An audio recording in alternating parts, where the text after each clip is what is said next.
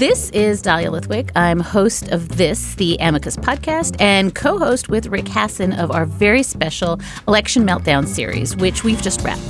If you enjoyed this series, I want to let you know that there's more of it. We did extended and bonus interviews with Dale Ho, director of the ACLU's Voting Rights Project, professor of government at Dartmouth, Brendan Nyhan, Maine Secretary of State Matt Dunlap, and Michigan Secretary of State Jocelyn Benson. I think they really give the fullest scope of all the issues that we have covered in this series, and all of them are available right now if you sign up for Slate Plus. It's only $35 for the first year, and you'll be helping support the work we do here at Amicus and at Slate. So head over to slate.com slash amicus plus to sign up now. You don't want to miss out on these bonus episodes. And in fact, we have a preview of one of those conversations right here, where Brendan Nyhan explains why he's more concerned about disinformation that originates within the United States than online influence campaigns coming from overseas. The 2016 election was notable in a number of respects. Uh, one was the unprecedented uh, volume of misinformation and the role played by social media. Um, so I want to break that down. Uh, the Russian interference effort was unprecedented in how brazen and open it was, and seemed to have succeeded at um, gaining uh, widespread distribution via uh, Facebook and Twitter to many Americans. So the Russian bots and trolls and all the different ways that um, the Russian government effort tried to reach Americans uh, was successful in the sense that uh, millions of Americans had at least some contact with content that was produced uh, by uh, by the Russian government or people associated with it. Uh, and the goal typically was to divide Americans. In some cases, they promoted mis and disinformation. But in other cases, they simply highlighted real stories or real issues that divided Americans or that they thought might polarize us against each other. The question, though, is what effect that effort had. To answer that question, it's necessary to think about all the different kinds of information that people are exposed to during a campaign. While it's true that millions of Americans were exposed to content that was created or amplified by Russian bots and trolls, the best of our uh, research suggested that's a tiny percentage of the information that anyone was exposed to during the campaign. And everything we know about campaign communication suggests that those brief momentary exposures are very unlikely to have a lasting effect on people's vote choice or decision to turn out.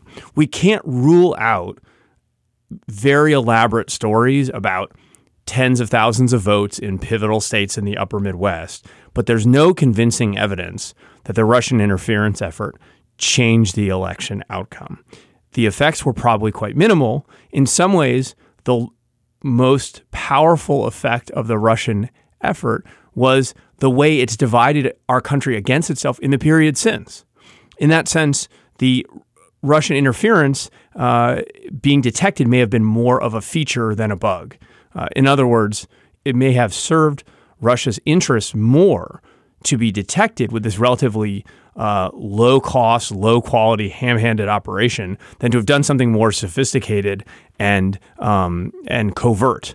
Uh, the being detected created this ongoing controversy that has divided us in the years since, and uh, in part helped to undermine the legitimacy of the current president. Where does the Russian misinformation fit into misinformation more generally in 2016? So, in 2016, the Russian uh, misinformation uh, was one part of uh, a, a, kind of torrent of misinformation that was directed at Americans, and it, it seems to have made up a very small part.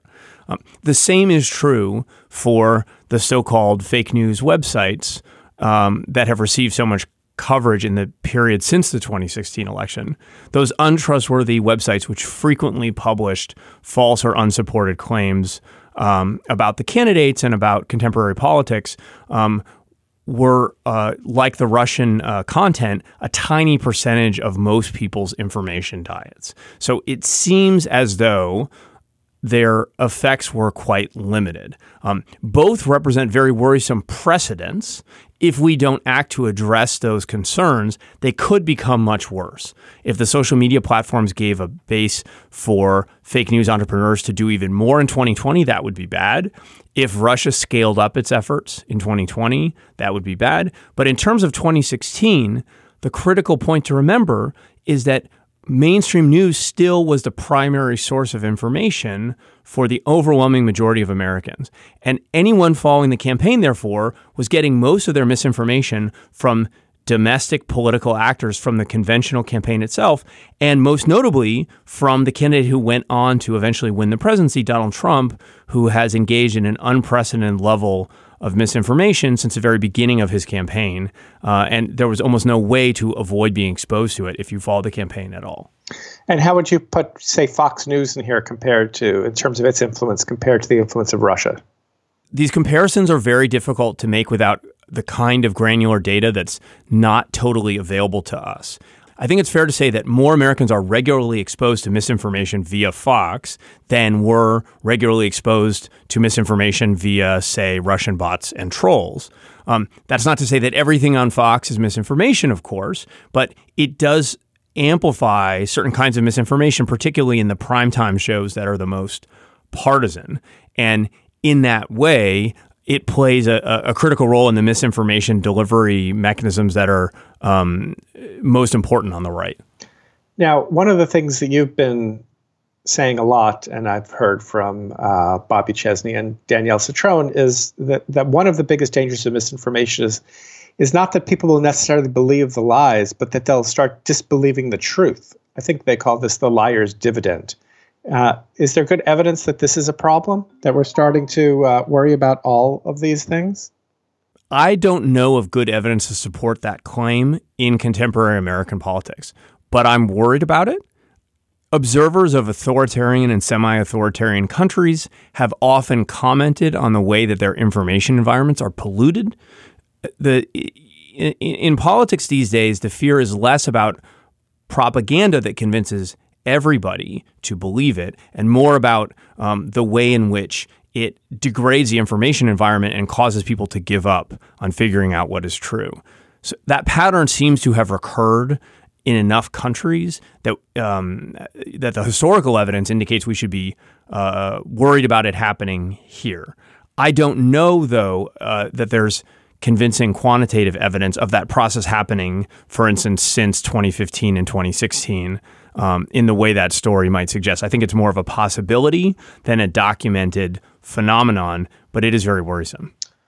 So in 2017, in the U.S. Senate race in Alabama, we saw some Americans trying to emulate the Russian tactics, particularly uh, Democrats supporting Doug Jones. Although Jones himself was not involved, there were these efforts to also ham-handed to make it look like the Russians were involved. Do you think those were successful efforts, and and how would we know if they were or weren't? You know, that was a pretty close race as uh, as Alabama Senate races go.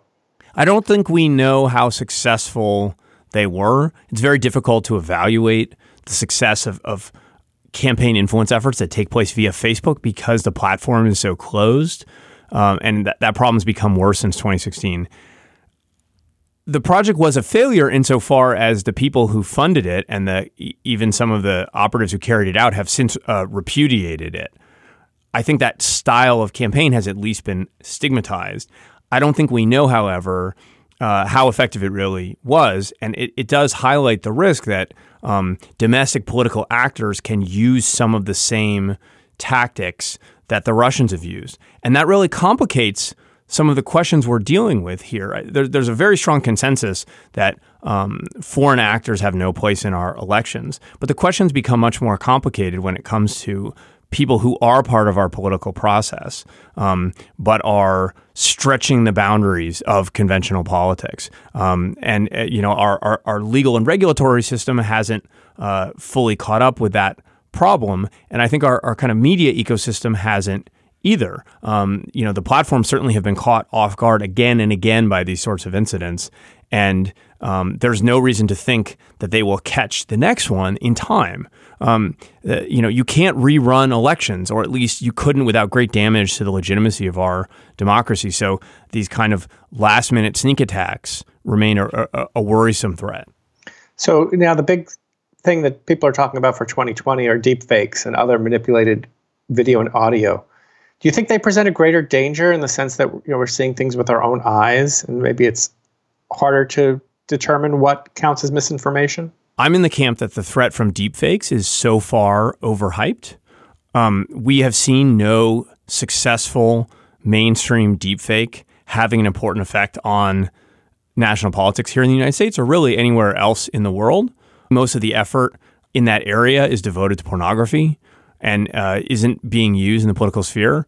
The the threat, I think, is uh, more from what have been called cheap fakes, um, the kinds of low quality distortions of video and audio that uh, take relatively little skill to create and um, can therefore be created at uh, a large enough scale that some of them may break through and get traction before they're detected and addressed. Right. So examples include uh, a video of Nancy Pelosi that was altered to make her look like she was drunk uh, that spread in the spring of 2019, as well as a video of CNN correspondent uh, Jim Acosta that was uh, manipulated to make him look like he was pushing a uh, a White House staff member or intern, uh, which took place in November 2018.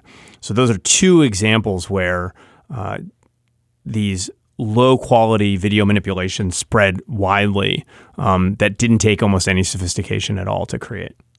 Who are the people most likely to be swayed by misinformation? Does does it matter by age or by political party? Does it matter by uh, you know um, uh, education? Do we know anything about?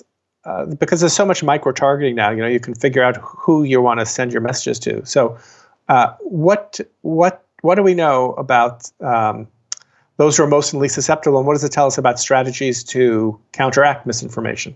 I think the ideal target audience for uh, uh, political misinformation is uh, your core supporters, the people who have the strongest reason to believe um, some misinformation about the other side, which is uh, almost always negative um, right? The misinformation that gets the most traction um, is overwhelmingly about why the other side is bad, lying, evil, malevolent, etc.